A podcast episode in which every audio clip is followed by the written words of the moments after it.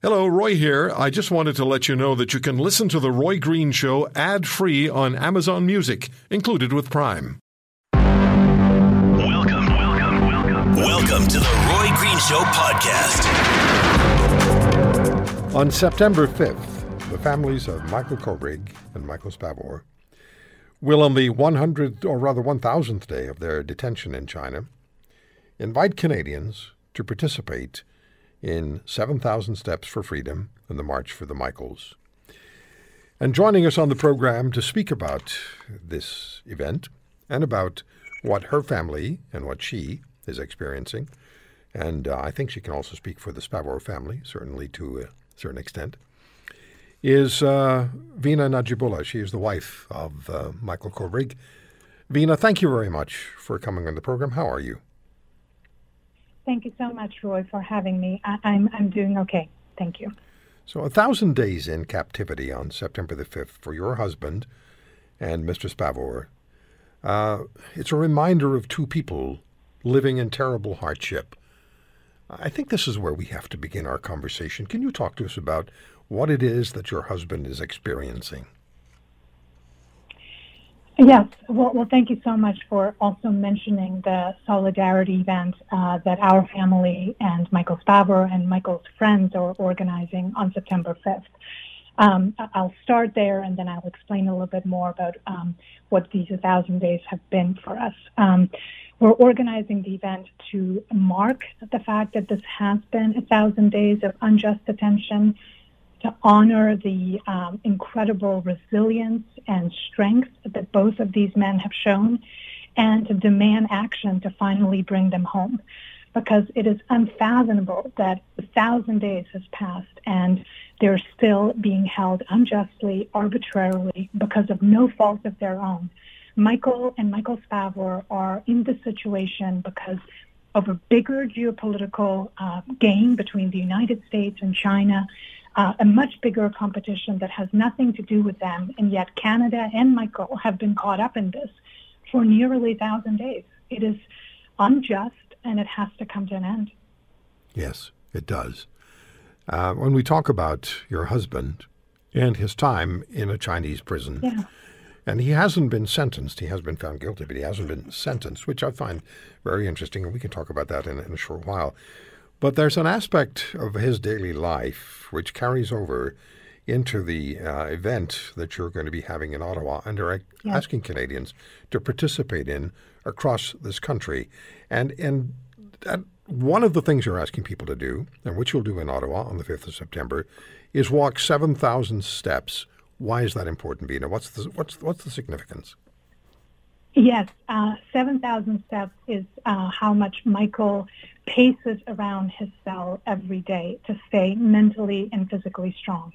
Um, I mean, it's, it's unbelievable um, what he's been going through, what he's endured in these last two and a half years. And um, I've known Michael for 20 years, and even I am amazed um, and inspired by how he's face this. Um, I mean, we can't even comprehend. I mean, a lot of us are obviously struggling with the pandemic. I am as well, and and I know how hard it's been for us, even in this circumstance, to to exercise, to do things, to stay strong. And and Michael is finding that discipline within to every day take 7,000 steps. And I'm hoping that collectively, if all of us around Canada come together and mark that day in that same spirit of determination and discipline, and take those 7,000 steps in solidarity with him, that with each step that we take, he gets one step closer to coming home and to being free.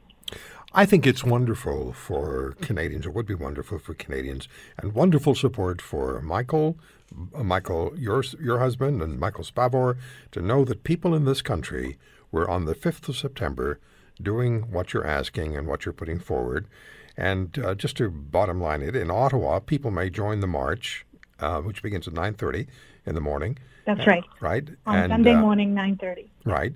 And uh, it, it, it, goes to Majors Hill Park, right? So it begins at Windsor Park, and we will walk through the canal to Majors Hill Park. Obviously, Ottawa is where we'd like people who are nearby to come and join us in person so that there's strength in our numbers. But I also would invite Canadians and, and people, friends around the world, and, and people will be doing this around the world, um, to, to walk however many steps they can, wherever they are, to mark the day, to remember these two Canadians who have endured this injustice and have done so with so much strength of character. And hopefully, by doing this collectively, by showing this solidarity, we will inspire action to bring them home. It's something that we that can. is ultimately the goal: is to bring them home. Yeah, it's something people can do very easily. Yes. In as family units, they can do it as neighborhoods, can do it as communities, can turn it into a provincial event. We already hope it's going to be a national event. So on the fifth of September, anytime during the day, the march in Ottawa starts at nine thirty in the morning, Eastern Time in Ottawa, but you can do it any time uh, during the day. And then uh, post a photo on social media with the hashtag uh, bring them home. Post a photo. So walk 7,000 steps or however many you can, wherever you are on the 5th of September. Do it as a family, do it as a, as a neighborhood, do it as a town, as a city, and, and then post the photographs on social media with the hashtag bring them home. Uh, information is available. Tell us where the information is available, Avina, for people who want to find out more. So we have a we have an event page, uh, a Facebook group uh, called March for, for the Michaels. Uh, you can register there. You can show your support. So even if you can't come to Ottawa, you can uh, show your interest um, and uh, help us make the event uh, more better known. So you can definitely get that on the Facebook event page, also on other social media, Twitter, Instagram. So wherever you find your news. But it is Sunday, September 5th. Um, I'm grateful to you also, Roy, for uh, giving me this time to, to share directly with the Canadians and your listeners. And I hope that they will join us. Um, it's been really diff- there's so many elements of this that have been heartbreaking and painful for Michael and for for us. But one thing that helps, and, and I keep reminding Michael of this in my letters, is that he's not alone. No matter how singular and solitary this experience may feel to him, he's not alone. We are with him, and Canadians from around the country and friends around the world are with him. And I, I know that that gives him hope and that gives him faith that he will not be forgotten, that we will do what's possible to bring him home. And hopefully, this is the last grim milestone that we will be marking uh, and that we don't get the three years um, because December would mark three years. And my hope is that with this collective action and hopefully with um, changes in, in the fall, with opportunities in the fall, we can finally bring him home and we don't have to look at another milestone in December. Uh, Vina, what are the conditions like that Michael lives under? Because I think it's important for us to, for Canadians to know this, because you said something just before the break, and that is we're going to have a new government at, at the end of September. And it's going to be the responsibility, I believe, of the new government, however it's formed. And I'd love to see all the political parties get together and pragmatically work on getting your husband and Mr. Spavor back to this country. But it's important for people to know what the conditions are like that Michael lives under. What can you share with us? Yes, um, thank you, Roy. It's, it's difficult for, no, for us to know exactly um, what Michael has been experiencing, but we get uh, glances of that in his letters. And, you know, he talks about how it's a concrete jungle or how it's a tiny cell um, that he hasn't seen a tree in a thousand days or that he hasn't been outside. So there, there are glimpses of his daily life that we get or the kind of the monastic surroundings that he describes. Um, he also says things like, you know, the experience has been a real boot camp in forbearance. Uh, that was in his most recent July letter to us, where, and that really stood out to me. It's, it's at the boot camp in forbearance, and it's really well put. Um, his main solace are books. Um, it took us months uh, to advocate for him to be able to get books. Uh, fortunately, now he does.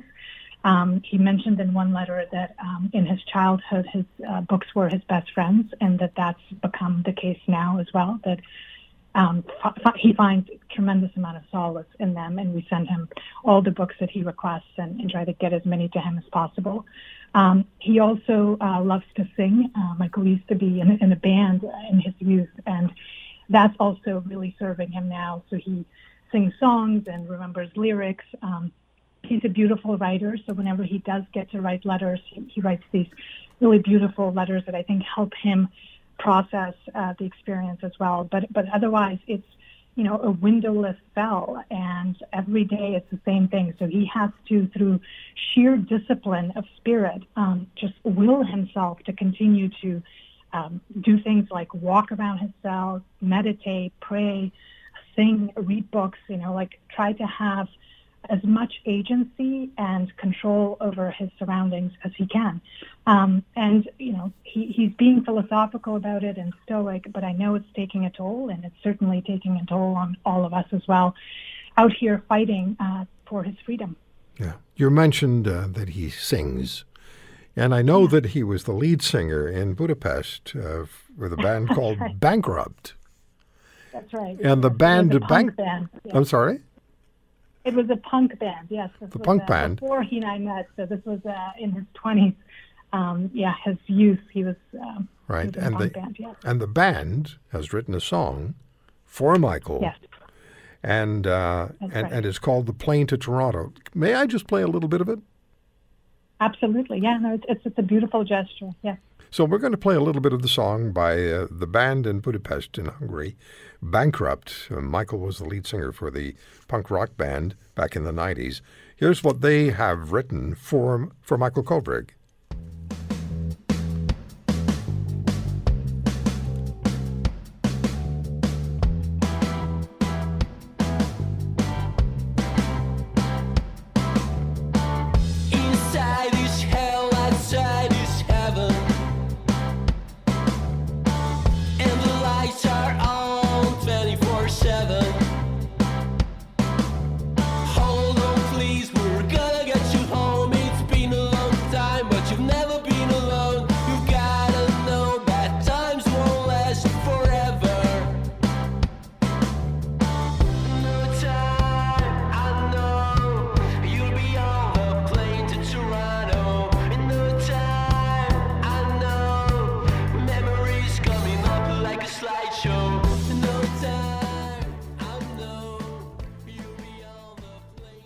So there is the group Bankrupt as they exist today in uh, yeah. 2021. And Michael sang for them. Michael Kovrig was the lead singer in the uh, early 90s. A nice gesture. Eh? That's a really positive gesture. Well, and I hope, I mean, that is certainly my dream and that of everybody fighting for Michael, that right. we can get him on a plane to Toronto. I mean, that right. is very true. It's, yeah. it's the goal that I wake up with every morning is what can I do today for that to become the reality? Vina, what, what's your message to whoever forms the next government of Canada, and uh, to the parties that will become the opposition. And the new government's going to have an opportunity in the fall when world leaders will be able to engage during their scheduled meetings. But what, what do you say to the, the people who will form the, gov- the government in a few weeks? I mean, my message is simple. It's time to bring Michael home. Uh, we need to be pragmatic, we need to be strategic, and we have to find a way to break the stalemate We've been in a stalemate for nearly a thousand days. There is a solution for this. Uh, we have to engage diplomatically with the U.S. and China to find it. And as you said, there will be opportunities for that coming up with the meetings at the G20 and with the climate change meeting in November. It's time. Michael has paid the price. It is unjust. It is unnecessary. His detention can and must be brought to an end.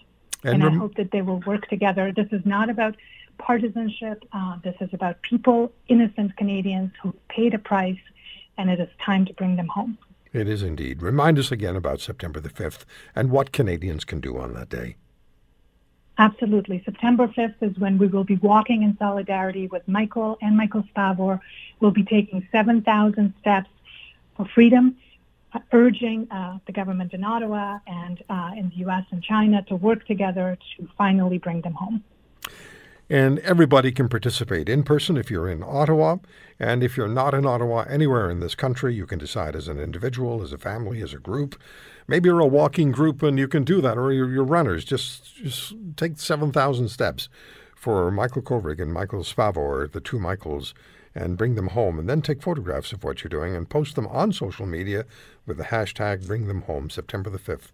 It's when there are a thousand days, a thousand days they will have been in in unjust captivity. Last question How are you doing?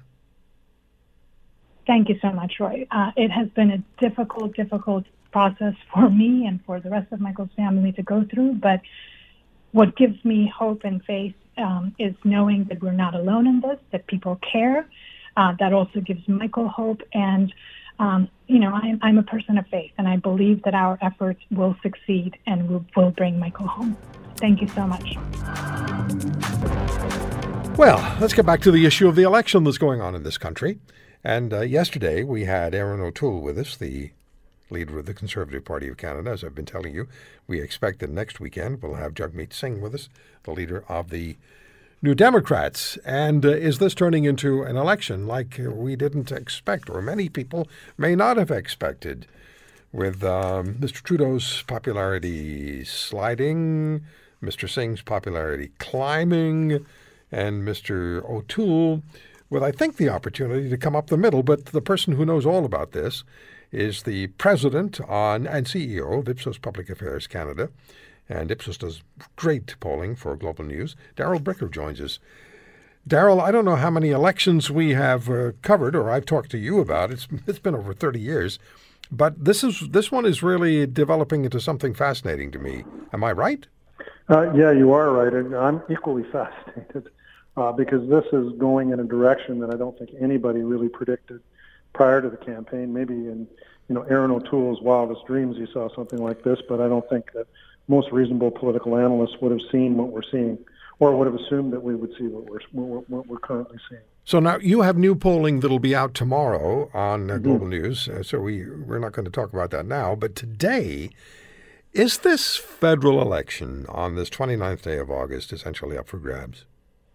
Yeah, it is pretty much. I mean, when we started into this thing, uh, you know, almost two weeks ago, uh, actually, I think two weeks ago today, uh, what we uh, thought we were going to experience was a sprint by the Liberal Party because they have had many months to prepare for this with a really clear message, and they were just going to basically leave everybody in the dust and take off and try and find themselves a majority. It was going to be tough, but that was really the only question we were considering was whether it was going to be a Liberal minority or majority. I don't think anybody's now talking about a Liberal majority, and the question of whether or not the Liberals will even be able to form a minority government is very much up in the air. I remember talking to you, and it has to be maybe two months ago, and we were talking about the potential outcome of the election that we were expecting.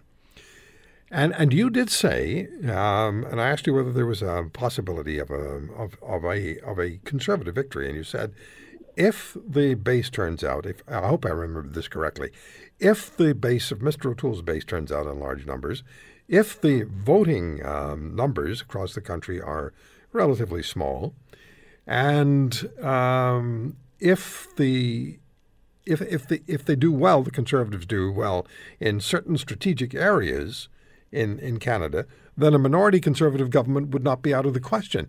And I will tell you that people sent me emails said both you and both you and Bricker are crazy. Well, maybe not so much because there's always the unknown, right? There's always you you look at the the um, the, the potentials, and the potential was there for that. Yeah, it, it always was there. And the other thing that I, I probably should have emphasized more at the time, but it became clearer as we got closer to election, uh, the, the call of the election, was the brittleness of public opinion. Yeah. I think that's the best word to describe it. It's not like it's kind of chipping away; it's shattering. Yeah. And um, there was something about the way the prime minister kicked off this election campaign and the very fact that he was doing it that just really hammered people. And and, and as a result of that, um, they basically stumbled out of the, uh, the the starting blocks and just started to go down from there. And by you know in the next couple of days, we'll see exactly how far. Well, I, I know you. I mean, you and I, like I said, we've talked about elections for the last 30 years, and you have made some calls that have been just amazingly accurate, going long before the, the, the numbers were actually came out and the votes were counted. So, talk to us, please, about the, the this, this fractious electorate or this brittle electorate. Uh, where's it? Where's this? Where's the trend going? Is Mr. Trudeau? Uh, the word was um, in a global news story the other day was Trudeau's popularity craters. Singh is climbing. Um, is, is Trudeau cratering? Yeah, he is. Um, and uh, the reason is because uh, of exactly what we just talked about. Uh, Justin Trudeau has developed this reputation with Canadians as, be, as somebody who's not being straight with them. Is not telling them the truth. I mean, when we asked on our most recent global survey uh, which leader would say anything to get elected, Justin Trudeau was way ahead of the other two major party leaders. We asked people uh, which party leader has a hidden agenda or which party has a hidden agenda, which is a standard question we've been asking for many, many years, and always the Conservative Party leads on that. Everybody's worried about what the Conservatives are going to do when they're in government. The Liberals were 10 points ahead on that, wow. ahead of the Conservatives. So you, you, you could just see um, this all kind of coming together where people had this feeling like they weren't being told what was really going on and then being confronted by something that seemed to be very self-interested in the calling of the election. And where the pundits, I think, got this one wrong is they a, couple of things. One of them was they said, you know, the, the thinking was that people would very quickly get over this and they would, you know, all of a sudden engage with the issues in the election campaign. They haven't gotten over it. The other thing was that uh, that the Liberals would have a lot of momentum really early, and they'd be able to take advantage of that, and, and they haven't. And it, principally because the, the way the election was called and what was communicated to, to Canadians underscored the sense that they weren't being told the truth. Yeah, where does Afghanistan fit into all of this, Darrell? Well, Afghanistan is one of those issues that um, you know, kind of unexpected um, uh, in terms of uh, how it all happened. But when you're the incumbent government, uh, the only place that people can go to for answers is to you. So it's not something that the opposition parties are really confronted with. It's really something for the government.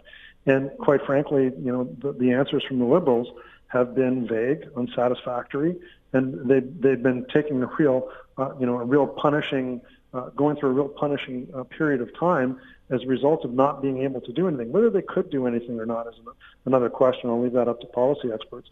But the perception is that it's just one more thing in which what Canadians want to have done or, or uh, represented isn't isn't being done or represented, and as a result of that, it's further underscoring this this, this view that there must be something else going on. There must be some other kind of agenda that they're not being told about, and Justin Trudeau is getting stuck with it. So, and the progressive vote is splitting, is it not? And uh, Mr. Singh is benefiting from that. And if Mr. Singh benefits from that, Mr. Trudeau does not. And if Mr. Singh benefits from that, Mr. O'Toole benefits from that. Yes? Correct. And, and so, one of the things that we're seeing in the polling, at least in our polling, and we'll see what it shows in the next couple of days as well, is that you know the perception out there, I think, is, being stated in the media, is that uh, uh, Erin O'Toole is, is, is you know beating Justin Trudeau. The Conservatives are beating the Liberal Party. That's actually not what's happening. What's happening is both the Liberal, uh, both the NDP and the Conservatives are doing about the same in terms of taking away away Liberal Party votes. Uh, and the only thing is that the Conservatives were just already higher up to begin with. So it, it, looks like votes are going to the Conservatives, but they're actually going equally to the NDP and the Conservatives. Well, it's time for Catherine Swift at Working Canadians on Twitter. Michelle Simson, former Liberal MP and parliamentary seatmate to uh, Justin Trudeau. And uh, Linda Leatherdale, Vice President of Cambria Canada, former money editor for the Toronto Sun. And of course, Catherine was the President, CEO of the CFIB. What do we call this? Beauties and the Beast. How are you? Hey, Roy. Great. Great, Roy. I want you to know I've got the dog contained. Good. Now, now, what what have you done to the dog? Nothing bad. Nothing bad. It's just that, yeah, I remembered what happened last time, so it's not going to happen oh, again. That was too good. That was just too good. Hi, Michelle. Hi. So uh, we we're looking at an election situation, the election that's developing now, that really, I I don't know that anybody expected what we're seeing, but there was that undercurrent, was there not, of uh, of, of feeling that bad decision by Trudeau to call an election at this particular time will be interpreted as ego over substance. And and here we are. Uh, Jagmeet Singh's popularity is climbing. Trudeau's is cratering. And I said to Darrell Bricker, that will only serve to help Erin O'Toole, and Mr. Bricker agreed. Um, Michelle, you're the one with the parliamentary experience, sitting beside Mr. Trudeau as his parliamentary seatmate. How's he handling this, do you think? Well, uh, honestly, not well. Uh, Justin is someone that needs constant reassurance that he's adored or extremely well liked. And he's starting to get a real taste of what it is not to be, uh, you know, in funny ways, and uh, I, I think he's taking it very hard. And there's nobody, Catherine, in, full disclosure, you're a member of the Conservative Party of Canada now. We've not hidden yeah. that. Um, there's nobody, it occurred to me during the break, there's really nobody in that cabinet who has the profile to step forward and take some of the weight off Trudeau's shoulders now, is there? They've just been they just there just isn't that presence. There was a presence in Chrétien's cabinet. There was a presence in Martin's cabinet. Certainly was a presence in Harper's cabinet. But there is not that kind of presence. Would you agree? Well, yeah, I would. I mean, for a long time, Chrystia Freeland was touted as the, you know, a, a possible successor, but I think she's undermined herself with some of her, frankly, rather hysterical uh, public appearances lately uh, and and unprofessional demeanor. Which I mean, I hate to criticize other women because women always get criticized for their appearance, but there is a level of professionalism that anybody, male or female, should adhere to. And she doesn't.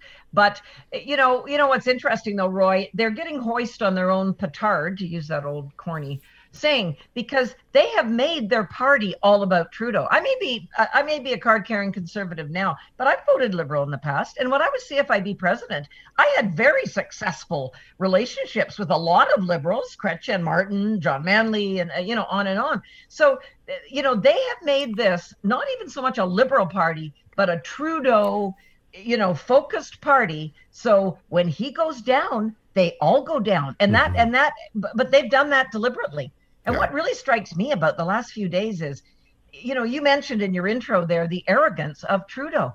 Even though he, uh, uh you know, his behavior hasn't changed at all. That's what's interesting. The reaction to it has changed. The reaction by the media, the reaction by uh, the electorate, and, and so on has changed. But you know, when he talks about criticizes the conservatives because not all your MPs or, or, or candidates are vaccinated, and yet then we find out not all the liberal candidates are vaccinated. Right. He, he talks about safety, you know, in the pandemic. And then he holds an event which breaks all the rules of social distancing and, and he exceeds the capacity in a given venue and so on. You know, his arrogance is still front and center. Does he not get it at all? I, I have to say, he doesn't. He okay. doesn't get it. So, so Linda, you have uh, you've shown interest in the past in the most recent past in what's happening with the New Democrats. I'm not saying that you're a card-carrying no. member of the New Democratic Party, but you but you've shown interest in, in the party, and I think rightly so. And so here we have Mr. Singh, the leader of the party, in 2019 was by some people, maybe many people, considered to be uh, maybe a bit of a, an obstacle to the uh, New Democrats doing well. But here he is in 2021, and I spoke to him a couple of weeks ago. Nice guy, comes across very, very well when you talk to him. It's just just a pleasant guy to talk to. Um, and and his popularity is climbing rather dramatically. What do you think about that? Well, you know, we've been here before. Let's not forget about Ontario and then Bob Rae. I think that was a shock to all of us. Um, but I think that the status quo, the you know leading conservatives and the liberals, I believe that there's a fractious decide, divide happening with the powerhouses in the political system. One only has to look at. We've got a maverick party now out west, right. sort of like Reform. We've got consensus now here in Ontario, and let's not forget the People's Party also, I just think there's so many issues here. First of all, I want to say the arrogance and the ego of Trudeau call this. I mean, I'm reading editorials and comments in newspapers. Uh, one liberal said, I'm totally disgusted. We're going to waste $502 million. Also, where are the briefings on COVID? Does the prime minister stopping that because we know the Delta variant? Afghanistan, I, I listened to your interview, uh, the last one, Roy. I think Canadians are very, very upset and they can't afford a home anymore in this country. So, what I find really interesting is the NDP have always traditionally beaten up on big, big, bad business and their right to do so, cell phone and et cetera of the banks. But now you got Trudeau and you got O'Toole attacking big business too. So, it's a different landscape, but I think it's backfiring. And I think a lot of Canadians are fed up with the status quo. And that's why the NDP are coming up and looking not bad. Yeah. Uh, Michelle, what do, what do you look for? What are you looking for in this particular election campaign? What interests you on a day to day basis? I follow you on Twitter and I responded to one of your tweets yesterday. yes, and thank you. yeah, you're more than welcome. Um, and I pointed out that you were punished for being honest. You, you were punished by the Liberal Party for being ethical, which is, in and of itself, it's, it's just mind blowing. But not that you were punished for being ethical, but given the whole issue about ethics and the Liberals. But what do you follow? What do you find interesting? Well, I think, Roy, what I find the most interesting is what's going to happen after this, because I do believe it's almost preordained that it's going to be the status quo at the end of this election, or uh, it could be a conservative minority, one or the other. I, I, I'm watching, I'm looking ahead and thinking about history repeating itself. That's one thing the Liberal Party is good at, repeating history. And uh, I want I I'm looking down the road because I do believe that Mr. Trudeau will leave within the next couple of years. And to your point, there isn't a, a viable successor uh, identified within caucus, but I think they're going to make the same silly mistake and look outside Mm-hmm. I know, know exactly what you're saying. Build. Know exactly what you're saying. And I mentioned yesterday, I was talking to a liberal, a long-time liberal friend of mine, uh, who's well connected, and he said, "I want the Conservatives to win a minority government." Because when that happens, um, the Liberal Party will do what it does.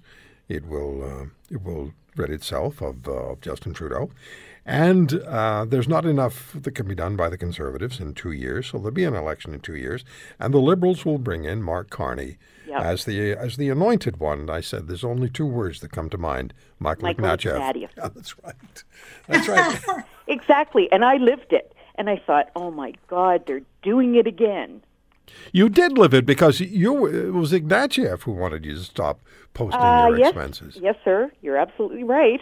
Catherine Swift, Linda Leatherdale, Michelle Simson, and uh, you can uh, find Catherine's organization uh, at Working CDNS on Twitter. Linda Leatherdale, Vice President of Cambria, Canada, at L. Leatherdale on Twitter, and Michelle Simson, former Liberal MP and seatmate to Justin, Tron, uh, Justin Trudeau. I just made up a name. Justin Trudeau. and That was a Freudian slip. it was, wasn't it? I'll have to try to figure out what I was intending to say. What I want to know is what you what have you done to your dogs? She's just in her crate. It's never been quiet. Linda's fine. dogs are quiet. Your She's dog is quiet. She always gets a treat in her crate, so no problem. But I'm just making sure there won't be a repeat of that last. So how does episode. how does your how does your dog like that roast?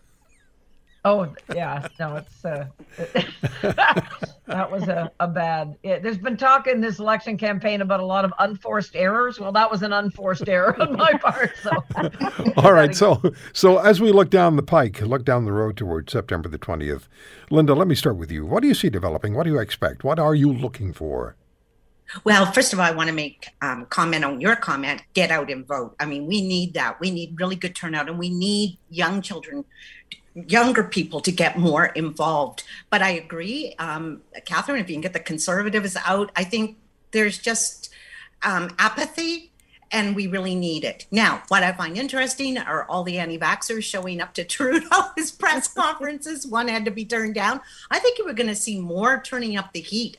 I think. Um, as I mentioned earlier, I think there's a lot of people, particularly young people, who are very upset with this country. And one of the things is we used to have the dream of home ownership and it's gone through the window and there's a number of reasons roy but i really believe that we need to hear some concrete things. How are we going to deal with a post pandemic we're just spending more money so i think there's a lot of issues that voters in Canada need to get out okay. and vote. And, so, yeah, yeah. so, so, Catherine, you're the former president of the Canadian Federation of Independent Business, representing the small business community in this country, and they employed employed eight million people prior to COVID.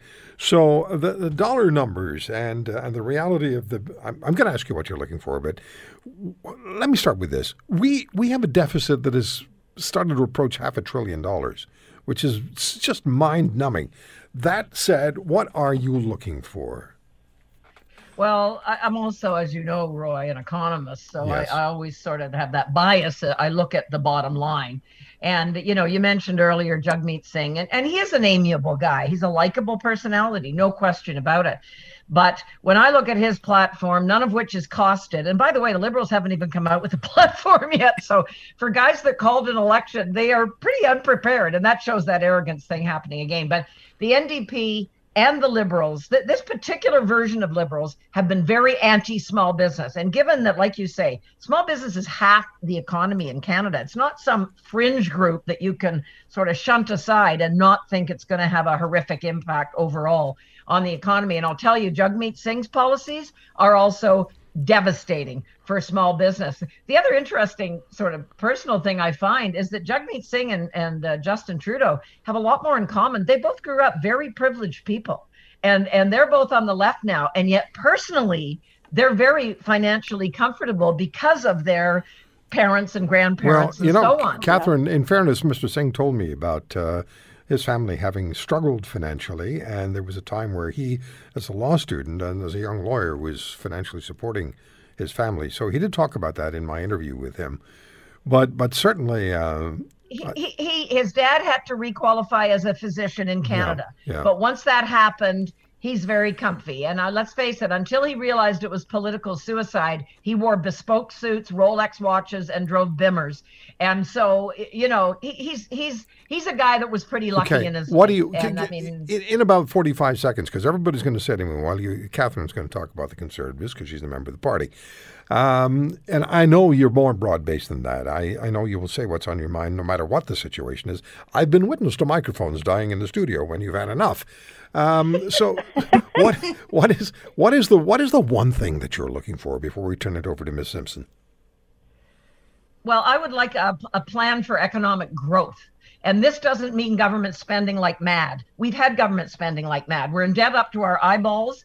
And I would like to see, and I disagree with some parts of the conservative plan. I mean, to be fair, yes, you're right. I will tell the truth. I'm not just because I happen to be a conservative, I'm actually more a small c conservative than anything else. And I don't like parts of their platform either. They're all making expensive promises. What we need is a plan that will promote private business to, to thrive and therefore pay lots of taxes so that you know if they do well hire lots of people pay lots of taxes so we can get our debt under control otherwise we're in way deeper trouble than we are now Michelle, as we look forward to 20th of September, so three weeks and a, and a day away, what what are you going to be looking for? What's of interest to you? Well, it, it for me, it's as simple as uh, I, you know, I'm going back to basics. I don't know how we're going to pay for any of these promises, but on the one hand, I say I don't know how. I know how, in some respects, that none of the promises that are coming out will ever be honored. We were to have election reform, and I tweeted on that today, uh, and how easily uh, Mr. Trudeau gave up on that you know, I, I I find I've become a little bit cynical. I try to read the tea leaves, but I'll tell you, they keep changing. You you ran uh, on the Paul Martin ticket, right? No, Was it Chrétien? no. Was it who was it? When I ran, yeah. Oh, the leader. Oh, I was bogged down with the green plan from Mr. Dion. Oh, you were you, you were you were. Oh yeah, like I, I went. Oh, I kind of went uh, two in a row yeah. uh, that weren't that were didn't have any longevity. So my question for you was going to be this: Okay. If if you were uh, had been approached to run for Mr. Trudeau, um, would you have done it? Well, it's hard to knowing what I know about him. Uh, the answer is absolutely not. And in I, I would say likely not, because I got I did get interested in uh, running because of the Chrétien Martin era. That that is what really got me Okay. dedicated. Okay. Well, we're going to do this again before the election, of Oh, course. we have to. We oh, we do. Yeah, we have to. We will. And and let those dogs out, please. Let them out. I'm so, so sorry for let them. the dogs Let the, out do- let the dogs out. My dogs are quiet. My Friday- dogs are sleeping. Freudian slips all over the place. National polling was done by Leger for the Association of Canadian Studies, and uh, here's uh, here's what the polls were about. I'll just give you a, just a sort of a pencil sketch, and we'll talk to our guest. A majority of Canadians do not think that vaccine passports are a rights infringement. Also, uh, how do you think vaccinated Canadians view the unvaccinated? And uh, what's the support level now? What's the support level for vaccine passports? A, in the province of Quebec, and then the rest of Canada. And the reason that we say the province of Quebec first is that it was Quebec that was the first province to say that it was going to be going to uh, the passports. Now, of course, we have uh, Premier Ford of Ontario sliding off the fence. We have uh, Manitoba going with the passport. Uh, they already have it. Uh, Alberta, uh, sort of in the middle, right? And British Columbia going that route. Jack Jedwab is the president of the association and the founder of the Association for Canadian Studies. They did the polling. How are you, Jack? I'm good. Roy, yourself? Great. Good to have you back on the show. My pleasure. So, 58% of Canadians, and I'd like you to give us perspective on this 58% of Canadians say fundamental rights are not violated when governments engage in lockdowns, limited access to service because of the pandemic. Let's start with that. Right. Uh, the majority of Canadians don't think there's a rights issue uh, when it comes to uh, vaccine passports in this particular case, or at least the elements of uh, the vaccine passport. Uh, that, I suppose, uh, counters what a lot of people who are protesting seem to feel, who are claiming that their rights are being infringed there's about 20% of people who do think it's a rights infringement, and then the balance think it might be a rights infringement, but the rights are would be lifted in this particular case because they're of the view this public health emergency. Okay, so can we just look at this these numbers and who they represent? So 20 to 25 percent of the population agrees that rights of the unvaccinated are being violated, but that it's tolerable because of the threat that COVID poses to the entire population. Is, is this regional? Is this uh, is there one region of the country that says it's more than others? Is it demographics? Is it gender? How does it break down? It breaks down pretty uh, evenly across uh, gender and uh, across regions. I mean, with the exception of Alberta, where somewhat higher percentage may feel it's a rights infringement. But for the most part, uh, there aren't much. Uh, there isn't much of a difference across the various demographics and only 10% of Canadians believe the rights of the unvaccinated population are being violated by the introduction of and insistence on putting to use vaccine passports. So 90% say not being not being violated. Right. The uh, vast majority do not think that rights are being violated. There is a bit of a difference between those people who just flat out say the rights aren't being violated and and a portion of the people are saying yes, they may be violated, but under the current conditions, uh, uh, there's a legitimacy about suspending those rights. And there's consistency in numbers across the country. Pretty much, yeah. Now, what I found interesting, uh, looking at your studies, younger Canadians are more likely to consider vaccine passports a rights infringement. Yeah, right. There is that's true. There is a bit of a higher percentage amongst younger Canadians, and you know that probably coincides with the fact that younger Canadians are less likely than uh, older cohorts to be vaccinated. Right. So if you look at the vaccine percentages, you've got sort of two thirds of the population uh, under the age of 40. That is to, to, between the age of 12 and 40, because we know under 12 they're not getting vaccinated.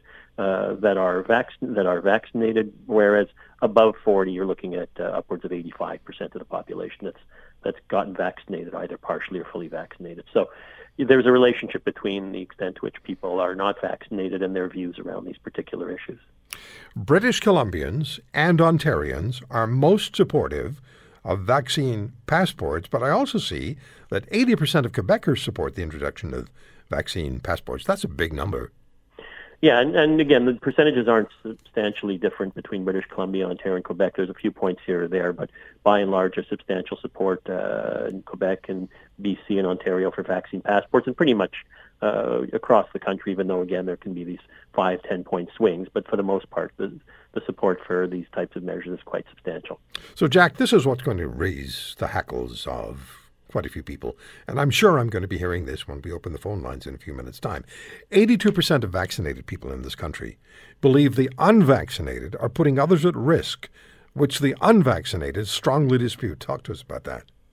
Yeah, and in fact, uh, when you break that down a bit further, that's sort of the global percentage. 91% of the people who are vaccinated say that the people who are not vaccinated are uh, putting others at risk compared to uh, the flip side of that, being nine in ten people are not vaccinated, uh, disagree, you know, very strongly with that idea that anyone's being put at risk by their not being vaccinated. So you're seeing this really uh, large polarization between those people are vaccinated in terms of their views around that whole range of issues, whether it involves vaccine passports or whether it involves their perspective on the unvaccinated, and the flip side, the unvaccinated views of uh, countering how the vaccinated feel about them.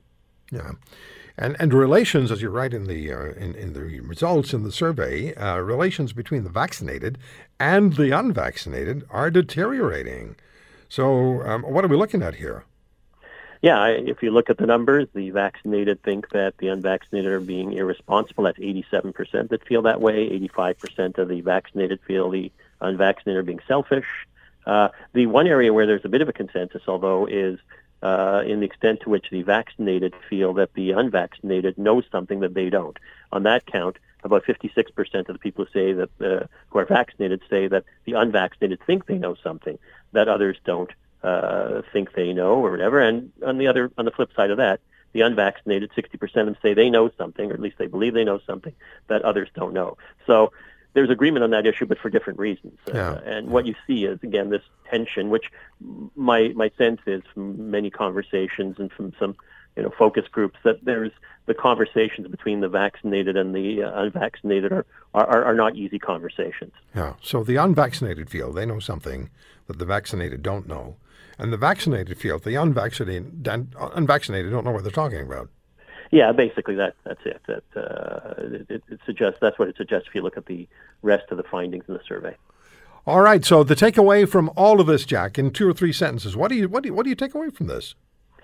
That uh, the dialogue between the vaccinated and the unvaccinated, which is ongoing because presumably the vaccinated are trying to persuade the unvaccinated at, around you know family dinner tables or amongst friends or so forth that they need to get vaccinated, isn't really uh, a fruitful dialogue. Though we are seeing increasing numbers of people and percentages getting vaccinated so that the non-vaccinated group is getting increasingly squeezed, so to speak, by the you know rising percentage of people are vaccinated.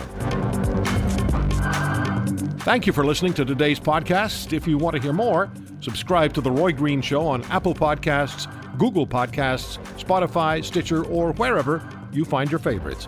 And if you like what you hear, leave us a review and tell a friend. I'm Roy Green. Have a great weekend.